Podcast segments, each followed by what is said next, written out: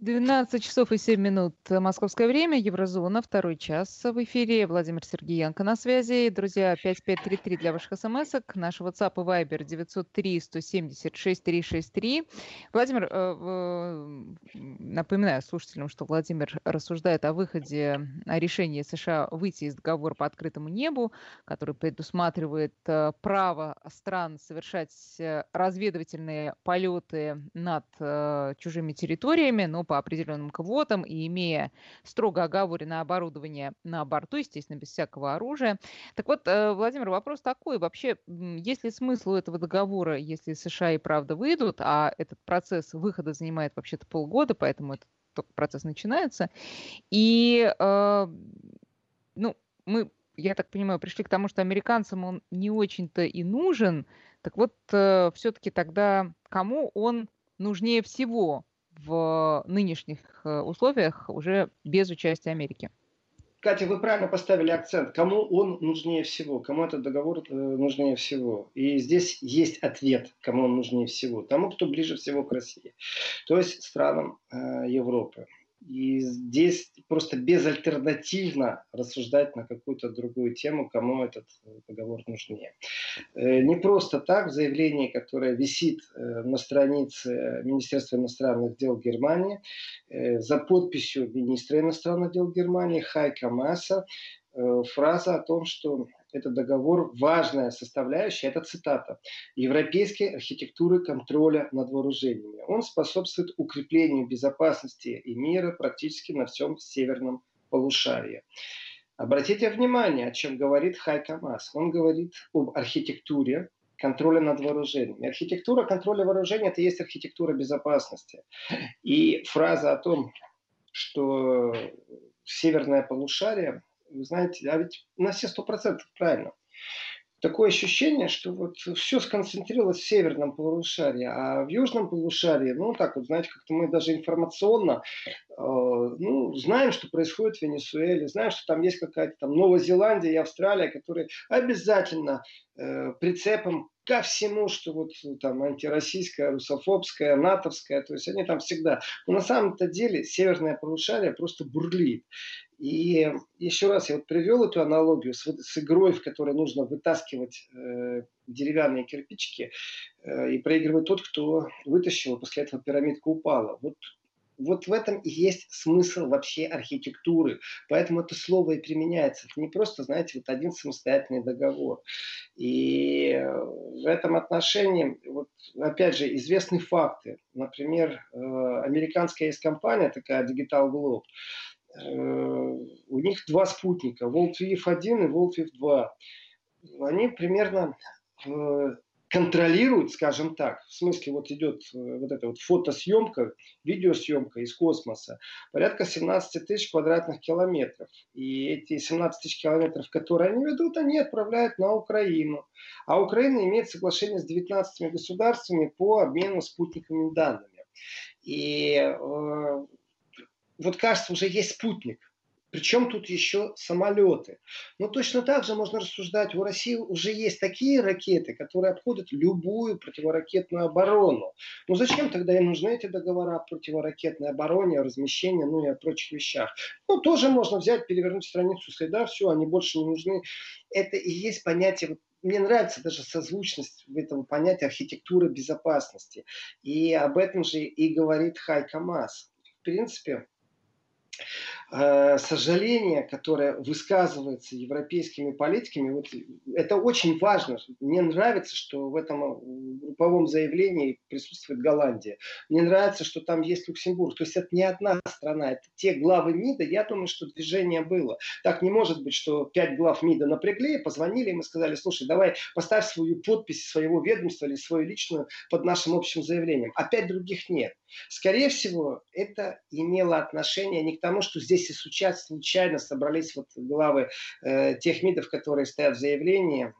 А это была системная работа. Просто некоторые страны по какой-то причине, они тоже, знаете, мне очень интересно, например, э, там, почему Румыния и Венгрия не поставили свои подписи, как страны ЕС, как страны НАТО, как э, географически европейские страны. Почему вот именно ограниченный список, почему именно эти главы видят, и их это тревожит. Потому что там Болгария, она не принимает участие в этом или как? Или ее это вообще не интересует, или она своего мнения не имеет, она ждет, что ей скажут там, американские кураторы. Ну вот как к этому всему относиться? Так что еще раз я оглашу список стран, которые выступили с единым заявлением. Это Германия, Франция, Италия, Испания, Бельгия, Финляндия, Люксембург, Нидерланды, Чехия и Швеция. И сожаление о выходе из этого договора, оно является для меня, это еще раз, это состояние шока для политиков в Европе. Они не знают, что с этим делать. По логике вещей, по логике вещей, действия США, которые направлены хоть как угодно на уменьшение архитектуры безопасности в Евросоюзе, на территории Европы как континента, ну давайте так, если вы партнеры, если вы друзья, если у вас э, уже, можно так сказать, традиционно есть ответственность друг перед другом, и Америка все-таки себя декларирует не просто, знаете, как Америка First, там где-то они там придумали свое королевство, в котором э, все должны э, жить на каком-то фантастическом уровне лучше всех на этой планете. Нет, Америка себя декларирует как гаранта безопасности. Тогда сядьте, пожалуйста, за один стол с европейцами предупредите хотя бы их. Скажите, вы знаете, вот мы рассуждаем на такую тему, что можно сделать. Это не значит, что нужно у европейцев спрашивать согласие. Это хотя бы пригласить их за стол переговоров, где озвучить свои страхи. И вполне возможно, что тогда бы европейская дипломатия была бы направлена на усиление диалога с Российской Федерацией. Вполне возможно, но история не знает понятия бы. В этом отношении э, вот действия, которые США принимают, это если ну это как сказать, это ну, там слово коллегиально тоже неуместно. Односторонний порядок, знаете, такое какое-то бюрократическое слово. Но они себя по-хамски ведут по отношению к своим европейским друзьям. Э, вот это хамство проявляется во всем. Германия хочет вылечить свой професс... промышленный э, кулак. Она и так сильная держава, Германия, с точки зрения экономики. Э, что делает США уже годы? Это не один год, это не просто так вот при Трампе она ослабевает экономическую мощь Германии. Э, это дружеские отношения? Нет. Э, указание Германии, где Германия должна строить свои заводы. Это даже не частная собственность, это не государственная собственность. Это рассматривают концерны, это рассматривают э, те, у кого акции на руках. И э, четкая позиция. Вы там в Мексике не строите завод. Построите завод, считайте, что мы сделаем то-то и то-то. Вы строите здесь у нас в Америке завод. Создавайте у нас рабочие места. Плюс еще, если на территории Америки, значит, возные пошлины платить не надо. А вот в Мексике постройте, мы вас накажем. Э, что это за разговор? Что это за ультимативная форма разговора? И вот здесь вот я считаю, что каждый шаг, который делает США, э, не согласовав, слово тоже неправильно, ну давайте так, не согласовав, не посоветовавшись, это неправильные слова, но хотя бы не соблюдая какую-то дипломатическую форму общения, считаясь с интересами европейских партнеров, европейских друзей, это ведет, конечно, к ослаблению связи США и Европы. Я в этом отношении только радуюсь. Вот и продолжайте дальше, американцы, делать так. Вот делайте в этом направлении все свои шаги, потому что э, прозрение Европы, оно давно пришло. Другое дело, что воплотить в жизнь определенные протоколы, прописать их, создать лоббизм этих протоколов, сделать так, чтобы их приняли в каком-то национальном уровне, потом на уровне Евросоюза. Это все процесс очень длительный. И чем больше американцы создают такую негативную ауру, вот нашу политическую ауру, э, они сами виноваты в этом, то тем больше в Европе будет людей, которые не смогут просто, они уже все понимают, но у них есть возможность всегда аргументировать. Вот они не смогут больше аргументировать в пользу трансатлантических отношений на том уровне, на котором они были. Понимаете, их можно назвать были это отношения брачными. Э, сегодня это ярко выражено не брачное, это отношения э, ну, как скажу, вассальские, наверное, вот так вот. И э, американская гордость, она, в принципе, должна быть унизительна для определенных вещей.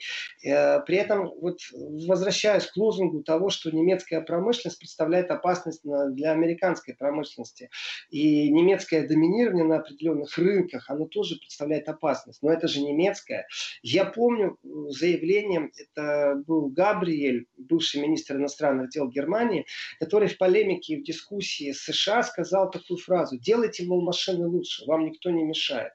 Э, в принципе, э, Габриэль-то нашел себе теплое место а, и ушел из политики в большой бизнес, ну это так, знаете, социал-демократы часто делают. Вот Шредер ушел в Газпром, Габриэль там Deutsche Bank пошел. Там. Э, так бывает, что политики находят себе места, где их связи востребованы. Но в тот момент, когда Габриэль это произносил, это было воспринято немцами на национальном уровне. Смотрите, как мы отвечаем США какие мы молодцы, как мы дерзко можем. Габриэль набрал огромное количество симпатий, он эти пункты кассировал прямо на этом ответе. Но насколько это являлось дальновидным? А действительно Германия может себе позволить так разговаривать с Америкой? Мол, вы делаете машины лучше, кто же вам мешает? Ну вот Германия столкнулась с тем, оказывается, что дело не в том, что кто делает лучше машины, а просто миф о том, что существует свободный рынок, где честные конкурентные отношения, где конкурентные отношения не между государствами, а между производителями машин, и без э, того, чтобы государство вмешивалось, что это миф. Нету никаких честных, нету либерального открытого рынка. Есть желание США наказывать э, немецкий автопром. И они это делали, и этот инструмент сработал на все сто процентов. И все, что мы видим дальше, это, я не знаю, каким нужно быть сегодня слепым в политическом контексте идиотом, то есть, э, чтобы не замечать то, что происходит. Декларация интересов США, она превыше всего интересы Европы не учитываются. И э, вы знаете, там систематически, ну, Америка же декларирует, что систематические нарушения договора со стороны России присутствовали. А Европа говорит, так с Россией надо разговаривать, э, надо что-то делать. Я не просто так привел пример э, мониторинга и хвастовства со стороны Украины по поводу э, космических спутников и также договоренности, которые есть из космоса. Архитектура безопасности – это несколько договоров, э, и их нужно дополнять. А так получается, что э, у Трампа какая-то такая политика, что нужно все разрушить, а потом строить что-то новое. А вот как строить новое? Он говорит, России, а вы китайцев приведите. Сам, у самого у него селенок мало так разговаривать с Китаем. Э, лоббисты э, американские, они не выстраивают свои отношения с Китаем так, чтобы вот в таком духе разговаривать. Э, это все, что касается вооружения. Все, что касается экономики, то позволяет себе Трамп так говорить. Почему? Потому что оказалось, что китайско-американская экономика очень интересно взаимосвязана. И в этом отношении, ну опять же, где Европа? Вопрос. Где Евросоюз? Где Еврозона? Влияют на эти вопросы? Вообще не влияет. И получается, что, например, в разговоре с Китаем Америка один на один в разговоре, экономическом разговоре с Китаем. Как только этот разговор становится с точки зрения вооружений, Америка почему-то решила, что нужно привлекать э, Россию. То есть в экономике мы один на один. Россия находится под санкциями, регулярно эти санкции увеличиваются. И э, в принципе э, вырисовывается такой портрет диктатора со стороны США. И это не политика Трампа на самом-то деле. Это политика США. Она здесь и сейчас современная актуальная политика. Завтра поменяется лидер. Никто не гарантирует, что поменяется э, внешняя политика США в этом отношении. Э, ни санкции никто не отменит, ни в договора назад никто не будет вступать и заново их прописывать. И э, вот здесь важный момент. Нужно уловить его суть и соль. Потому что недовольство европейских партнеров, пусть это не весь Евросоюз, пусть это не все страны НАТО, которые в Евросоюзе. Но это часть политиков, которые смотрят на Америку сейчас как скептически. Этот скептицизм аргументирован недоверием, потому что Америка разрушает архитектуру безопасности. Существует ли другая архитектура безопасности? Я, глядя на экран, увидел от Юлии, правда, город не подписан, кучу возмущенных там смс э, по поводу того, что, ну да, мы мол, не дураки, мы не глупые, и американцы вроде э, летать не будут, но ведь европейцы будут летать, и все американцам рассказывать. Ну, это само собой разумеется, Юля. Ведь это действительно само собой разумеется. Потому что единая база данных, и разницы нет, чей самолет полетит. Немецкий, итальянский, польский, это все страны НАТО. Это абсолютно не дружественная организация по отношению к России с их генеральным секретарем, абсолютным э, подкаблучником э, США, мышления, э, США, США-аковского мышления. Я его несколько раз называл супергероем генерального секретаря НАТО. То есть я говорю, что у нас есть пару э, супергероев, я не сильно в них разбираюсь, но я знаю вот Бэтмена, и Человека-паука. Еще у нас генеральный секретарь НАТО, потому что он все время говорит, что нужно спасать мир от России. У него это прямо, знаете, вот мир надо спасать. Вот там Бэтмен и Человек-паук все время спасают мир. Вот и генеральный секретарь. Чего спасать, кого спасать? То есть вы подлетаете там на стратегических бомбардировщиков, имитируете э, бомбардировку Санкт-Петербурга, э, а это вы себя так спасаете, да? Ну, вот дураков нет, Юля, я вам скажу. Не только в России, в Европе тоже дураков нет. Другой вопрос, а что действительно может Европа сделать? Это очень важный момент. И э, политическая воля вот здесь вот, если Франция и Германия вдвоем, то, в принципе, внутри Европы могут говорить, они оторвались от реальных запросов европейцев. Франция и Германия имеют свои интересы, они выстраивают свою экономику, и э, не понимают на самом деле, как обстоят дела с мышлением, с политическим мышлением в той же Голландии. И для меня безумно важно еще раз, что к этому заявлению присоединилась голландская сторона. Это кажется, что это шаг маленький. Я считаю, что это огромный шаг, потому что в Европе появляется такой как бы кулак. И этот кулак форматирует противопоставление именно, э, ну вот, э, как сказать, односторонним действием американцев без даже консультативных разговоров с европейцами. Вот. И, э, я очень рад сообщению о том, что к сведению Сергеенко написано, Виктор нам пишет из Москвы, э, о том, что ВВП России в 6 раз больше Португалии.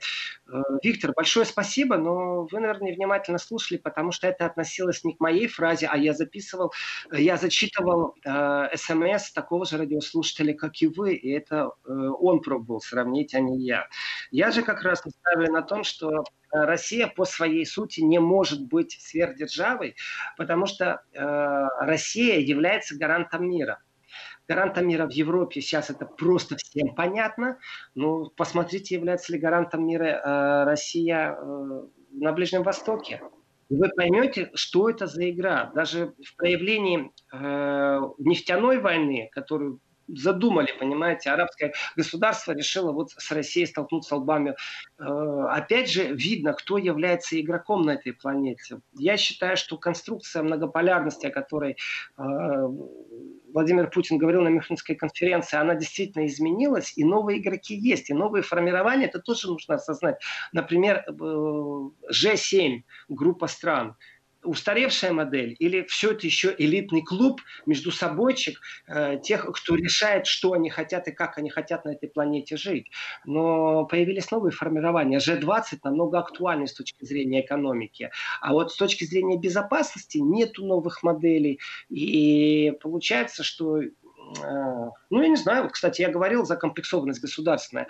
Э, некоторые шаги, мне кажется, истерические со стороны США. Ну, то есть вот меня накрывает страх, у меня паника, и вместо того, чтобы дышать ровно и спокойно, я начинаю метаться. Э, точно так же, как утопающие. Вместо того, чтобы вот максимально увеличить шанс на самоспасение, дышать ровно, паника людям мешает спасти себя. Вот в этом отношении я смотрю на США и думаю, ну неужели они от нас скрывают цифры? Неужели это взаимосвязанные вещи? И вот это вот метушение Америки, оно мне напоминает вот эту вот э, паническую атаку.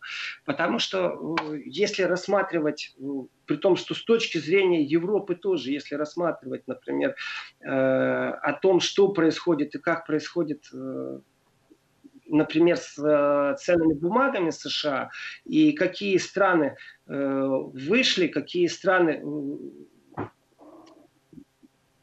свои деньги оттягивают, капиталы, то это просто, знаете, такие сумасшедшие цифры. Потому что, например, в марте Россия в три раза сократила вложения в американские государственные облигации. То есть там с 12,58 миллиардов до 3,8. Так Россия не одна, кто это делает. Ведь многие страны сейчас э, трежерисы сбрасывают просто. И давайте так, сумма 250, 60, 256 миллиардов, это серьезные деньги. И тогда получается, что крупнейшие продавцы, как это ни странно, э, в американских ценных бумаг это Саудовская Аравия, понимаете, Бразилия, Индия. То есть Бразилия на 21 миллиард, Индия на 21 миллиард. То есть по всему миру что-то идет. И в этом отношении Америка вот для меня является, э, знаете как, если смотреть это э, лабораторно, то те явления, которые в Америке происходят, и то, что делает Америка, оно вписывается в понятие паника. Оно вписывается в понятие истерика. Надо что-то сделать, они еще не понимают, что. Ну вот давайте здесь привлечем внимание, давайте вот здесь отвлечем внимание, давайте вот здесь вот начнем заниматься Украиной, а здесь прокурорами, а здесь вице-президентом. При этом не забудем, что там еще есть Северный поток. При том, что, э, вы знаете, тоже вот э, там этот же есть такой уникальный Тед Круз, сенатор, который э, вот там прям, знаете, как угроза, все, не будет Северного потока штука. Это моя цель там. А ведь Том э, Тед Круз, он в некоторых штатах э, обгонял Трампа э, когда была вот предвыборная гонка, кто будет президентом, кто будет кандидатом основным э, президентом США. То есть это такой был человек, который конкурировал с Трампом за кресло президента. И теперь этот сенатор там громкие заявления делает, что не будет Северного потока. И не дай бог он будет, мы введем э, санкции против Газпрома, а также всех менеджеров Газпрома. Ну вот я не знаю, сколько там менеджеры Газпрома в Америку ездят, насколько им это страшно. Может, у них там действительно у всех имущество в Калифорнии, вряд ли. Э, а вот с точки э, зрения Германии, я четко понимаю, что любая э, фирма, любое юридическое лицо, любой фонд, фирма, которая занимается международным, например, разведыванием недр э, или поставляет оборудование, если она сейчас станет даже на короткий период партнером «Газпрома», то эту фирму просто будут уничтожать. Притом уничтожать очень сильно, арестовывать, э, травить и заниматься гонениями этих менеджеров. То есть тут европейцы, конечно, заосторожничают. Но ведь это же открытая политика угроз. Открытая Владимир, политика... я вас прерву. У нас сейчас перерыв на новости, а потом вернемся к разговору разговору. 12.33 и Владимир Сергеенко по-прежнему на связи. Владимир, пожалуйста, продолжайте из Ненецкого автономного округа э, нам пишут, нам пишет Татьяна, если гарант безопасности в кавычках ничего не согласовывать с другими странами, то нужно какой-нибудь стране показательно выйти из НАТО, и она будет уж точно в безопасности. Татьяна, знаете, вот э, теоретически, если сделать какой-то такой сказочный сценарий, прописать роли, прописать диалоги, э, правильные декорации прописать, то, конечно, так и нужно. И, и, и вы знаете, я даже не удивился, вот еще раз, если это сказочный сценарий, вот представим себе действительно какая-то европейская страна, которая член НАТО, выходит демонстративно из НАТО, э, говорит, забирайте все натовские базы, вот я с Россией договариваюсь напрямую. Э, я думаю, я даже не думаю, я уверен, что мы тут же услышим э, такой поучительный голос из Америки, а также указательный палец, который говорит, ах, вы вышли из НАТО, тогда мы и дальше двоеточие и перечень, что тогда мы.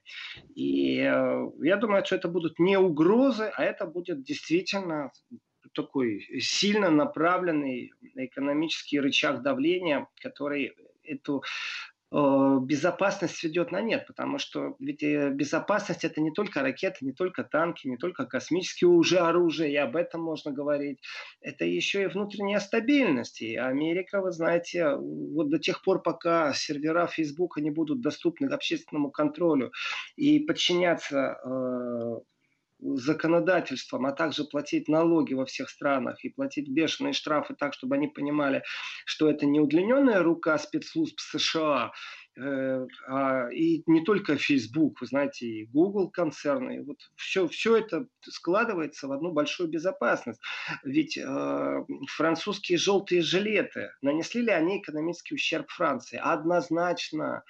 Э, я не знаю технологии, по которой социальное напряжение нагнеталось во Франции, чтобы ну, притормозить знаете, так если смотришь со временем, то получается в преддверии коронавируса во Франции произошло какое-то торможение экономики, которую собой, и хаос, кстати, с которой несли с собой желтые жилеты.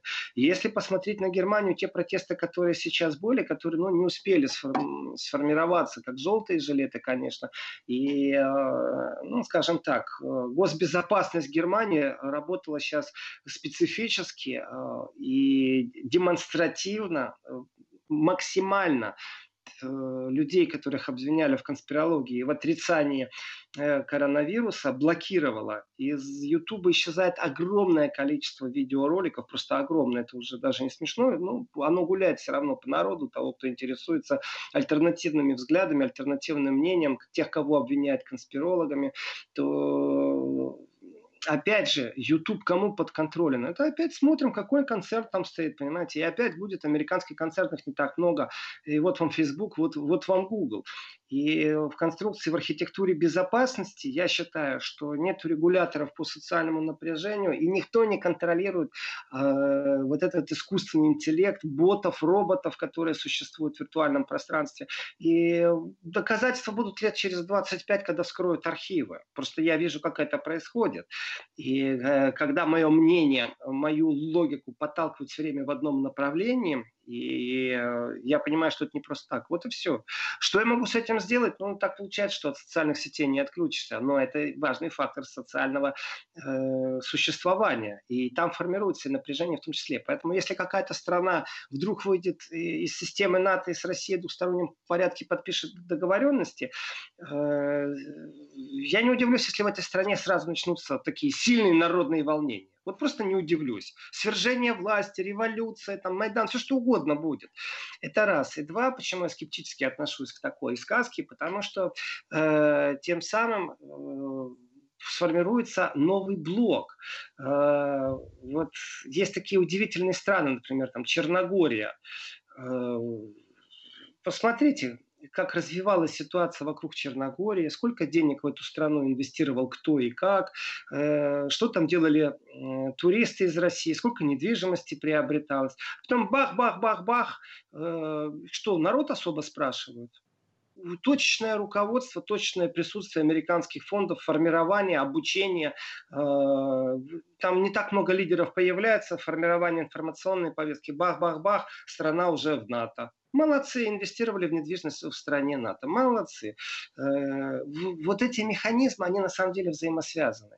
И да, у меня нету на руках доктрины, которая доказывает, что э, в случае, если страна выйдет, скажем так, беру слово в кавычки, из повиновения США, что эту страну на основании этих доктрин ждет что-то. Нет у меня доказательств. Но у меня есть лабораторный опыт наблюдения по поводу цветных революций и как это происходило. И да, я считаю, что американцы несут хаос, э, и этот хаос привязан абсолютно даже иногда не к энергоресурсам, а вот так вот хаос ради хаоса, понимаете, потому что им нужно доминировать, потому что они могут себе позволить. И э, вот это вот самодозволение, э, самосуд, ведь э, нету инстанции, которая бы могла сказать э, Соединенным Штатам Америки в любом виде, что они не правы. Ну, обратите внимание, надо, вышли из, э, там, приостановили выплаты. Вот вам ЮНЕСКО, вот вам Всемирная организация здравоохранения. Э, хорошо иметь большой печатный станок, этим нужно считаться, что инструменты, которые, давление, которое имеет США, которые годы были созданы, в том числе, давайте так, и Россия инвестирует деньги, инвестировала, сейчас выводила э, в облигации госзайма, понимаете, ну, американского, то есть в американскую экономику. Почему? Потому что стандартно и регулярно выплачивали хорошие проценты. То есть это логически было обосновано и правильно туда инвестировать. А сейчас вот э, там больше 30 стран вроде бы вывели за последний месяц э, и в этом отношении вывели, я имею в виду, из США э, средства. И в этом отношении, еще раз, у меня почему-то ассоциация только с паникой, только с истерикой, которая вот во время панической атаки. И тело начинает задыхаться, но оно начинает задыхаться. И вот здесь вот давайте так, врага иногда нужно оценить по заслугам, чтобы понять, как ему сопротивляться, а не так, а нам все равно. И в этом отношении, э, да, я считаю, с момента проекта Украина, а это проект, безусловно, проект, это не то, что глупости, потом, знаете, как это автоматически все произошло. Так вот, с момента э, Украина, э, внедрения этого проекта, э, и Европа ослабела как формирование, Евросоюз, потому что тоже присоединились к санкциям, знаете, в этой истерии, давайте все побежали, и я побежал. А потом как-то остановились, почесались и поняли, что как-то странно происходит. Как все санкции, так пожалуйста. Как экономически страдать, так пожалуйста. А если американцам нужны ракеты российского производства, потому что они являются технологически э, самые правильные э, на планете, и их выгодно не только покупать, их выгодно эксплуатировать. Надежно и правильно. То есть вот ну, ноу-хау. Знаете, кто-то хвастается Мерседесом, а Россия хвастается ракетными двигателями. Абсолютно э, правильно и закономерно.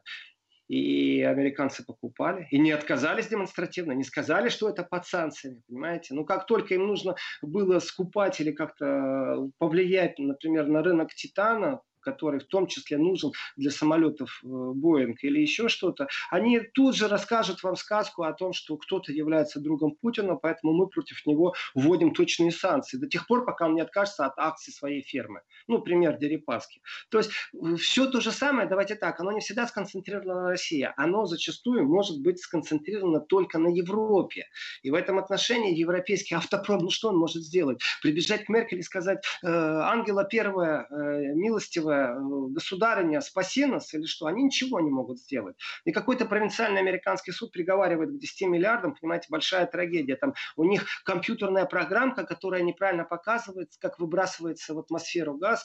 Э, да, мы все так боремся за экологию, особенно США так борются за экологию, что вышло, тоже же они вышли из Парижской договоренности и не принимают участие в коллективном э, планетарном масштабе, чтобы спасать экологию. Они же тоже являются промышленным монстром, точно так же, как и Китай. Точно так же Америка губит экологию. И вдруг они считают, что их так обманули, и миллиардные штрафы накладывают на немецкий автопром. Это для меня все одна большая игра.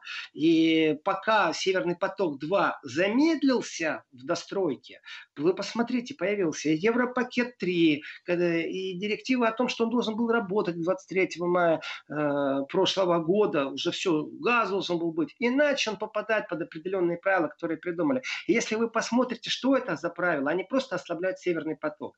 Ослабили Северный поток, ослабили, значит, промышленный скачок Германии. В посткризисный период, конечно же, Германия переоценивает свои силы. То, что было импорт, то, что было экспорт, это все нужно сейчас перезапустить. Некоторые отрасли нужно вернуть назад в Германию, что приведет к удорожанию товаров, начиная от фармакологии, заканчивая э, производством металла. Э, и наоборот, некоторые импортные нужно увеличить линии. А вопрос такой, куда дальше увеличивать? Что, бедная нищая Африка будет покупать?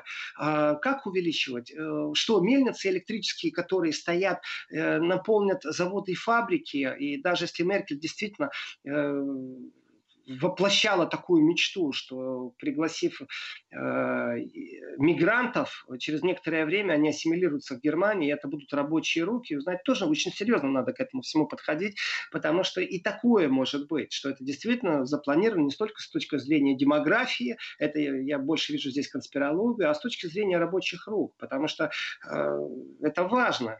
И выбор между чем и чем. Из Украины притащить там и обучить людей, чтобы они остались в Германии. Так нет, тут уже Польша смогла обойти э, в этом отношении Германию, и украинские руки оседают, рабочие руки оседают в Польше. То есть все это такие, знаете, большие-большие тектонические плиты. И когда нарушается равновесие, в принципе, у тектонических плит, их сразу не видно. Но если ты по камушку, по камушку выбывает, она, она может рухнуть, эта тектоническая плита. И тогда вопрос, назовите мне рынки, например, куда Германия должна ориентировать свой э, поток. Э, и опять же, для того, чтобы этот поток создать, Германия должна взять где-то энергию. И вот договорились уже с Россией. Так смотрите, пока замедляется этот северный поток. Именно Владимир, замедляется. сейчас короткая пауза. Вести ФМ. Да, пожалуйста. Продолжаю. Пока замедляется этот поток, я имею в виду достройка его, то есть еще газ не пошел, вы посмотрите в этот момент э, просто э, не только законы, то есть не только бюрократические заборы стоят и шлагбаумы, которые невозможно обойти, но появляется и дешевый сжиженный газ. Посмотрите, например, Турции, которая скупает дешевый сжиженный газ. То есть она не пользуется трубой, которую ей провели из России, пользуется там на 10% мощности или на сколько.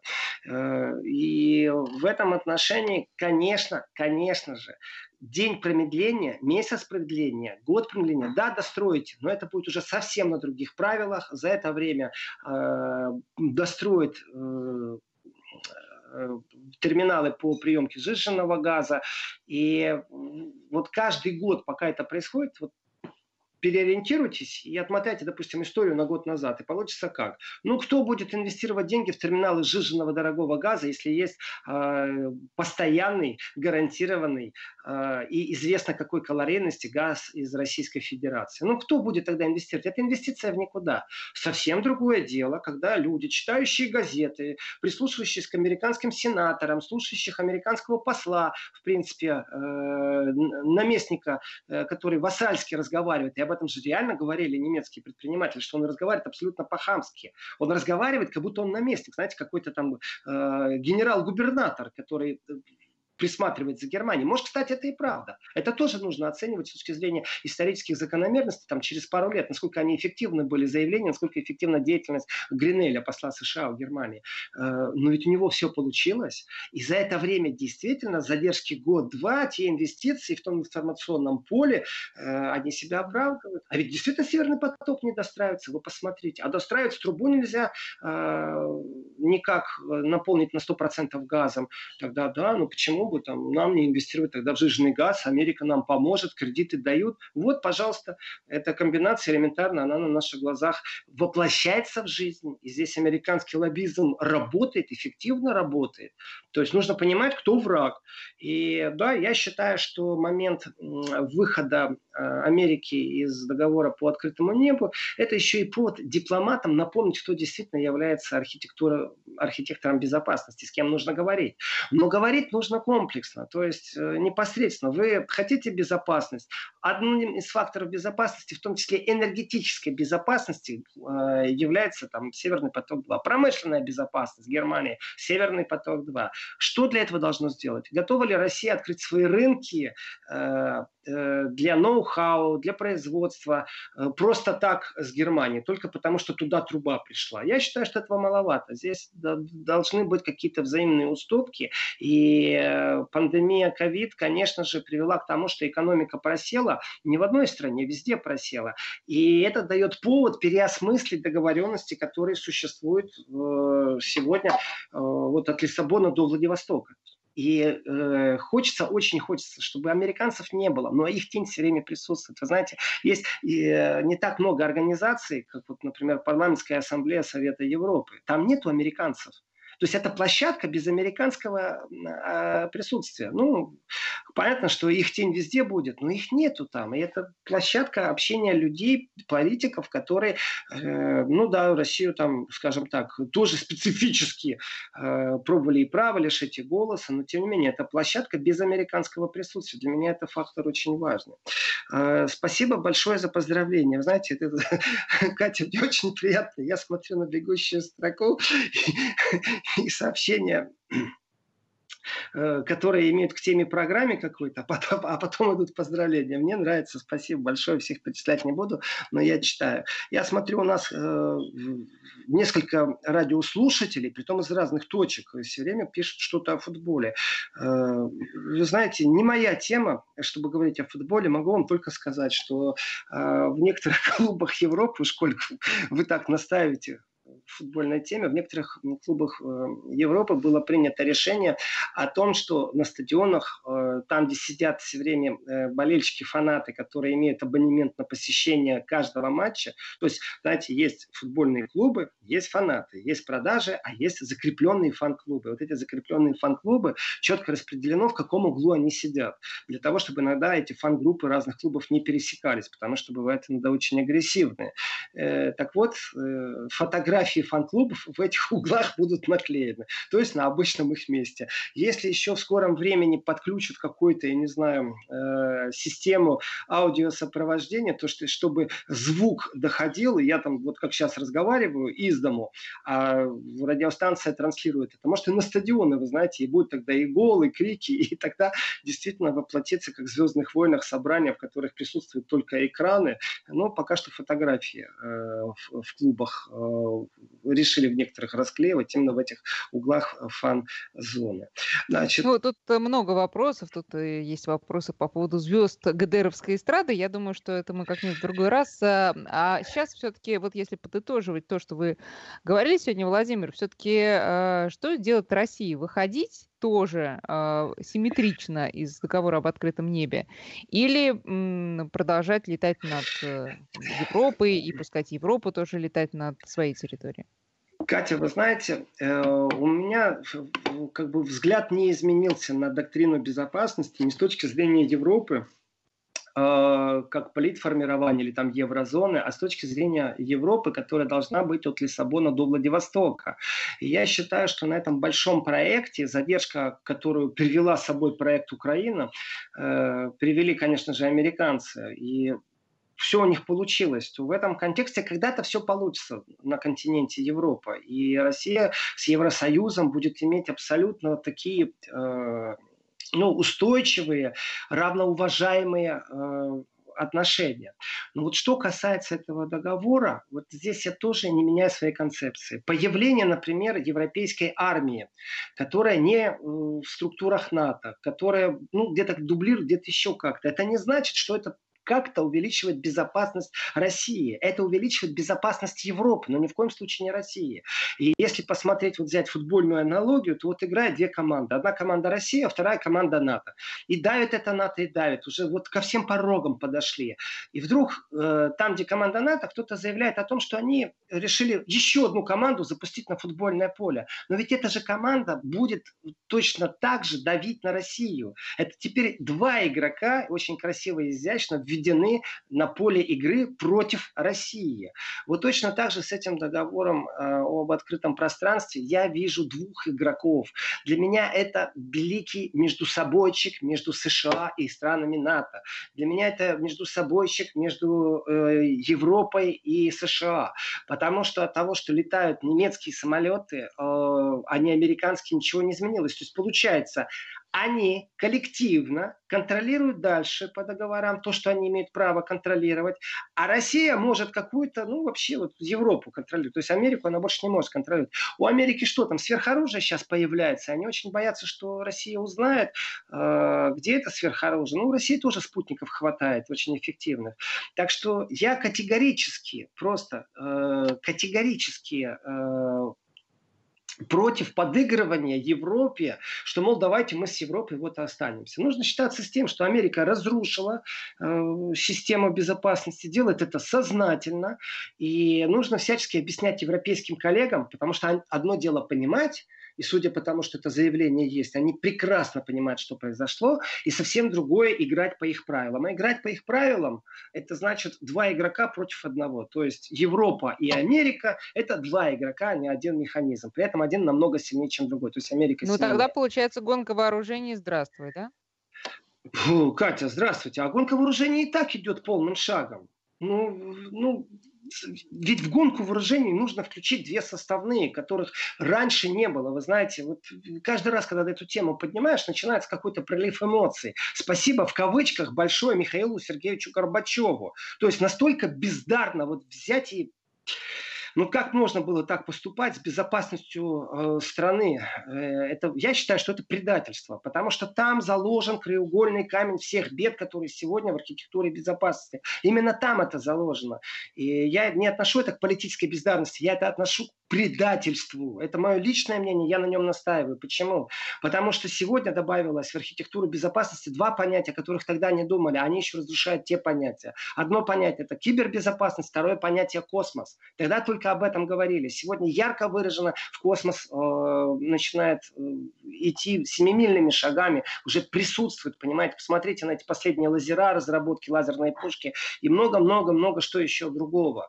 И технологии изменились, и скорости изменились, много что изменилось. И вот у нас появилось киберпространство, у нас появился космос. Так что гонка вооружений идет, она уже пришла, Катя, она уже пришла, и в этом отношении, э, ну, давайте так, подталкивают ли Россию на связь с Китаем? time.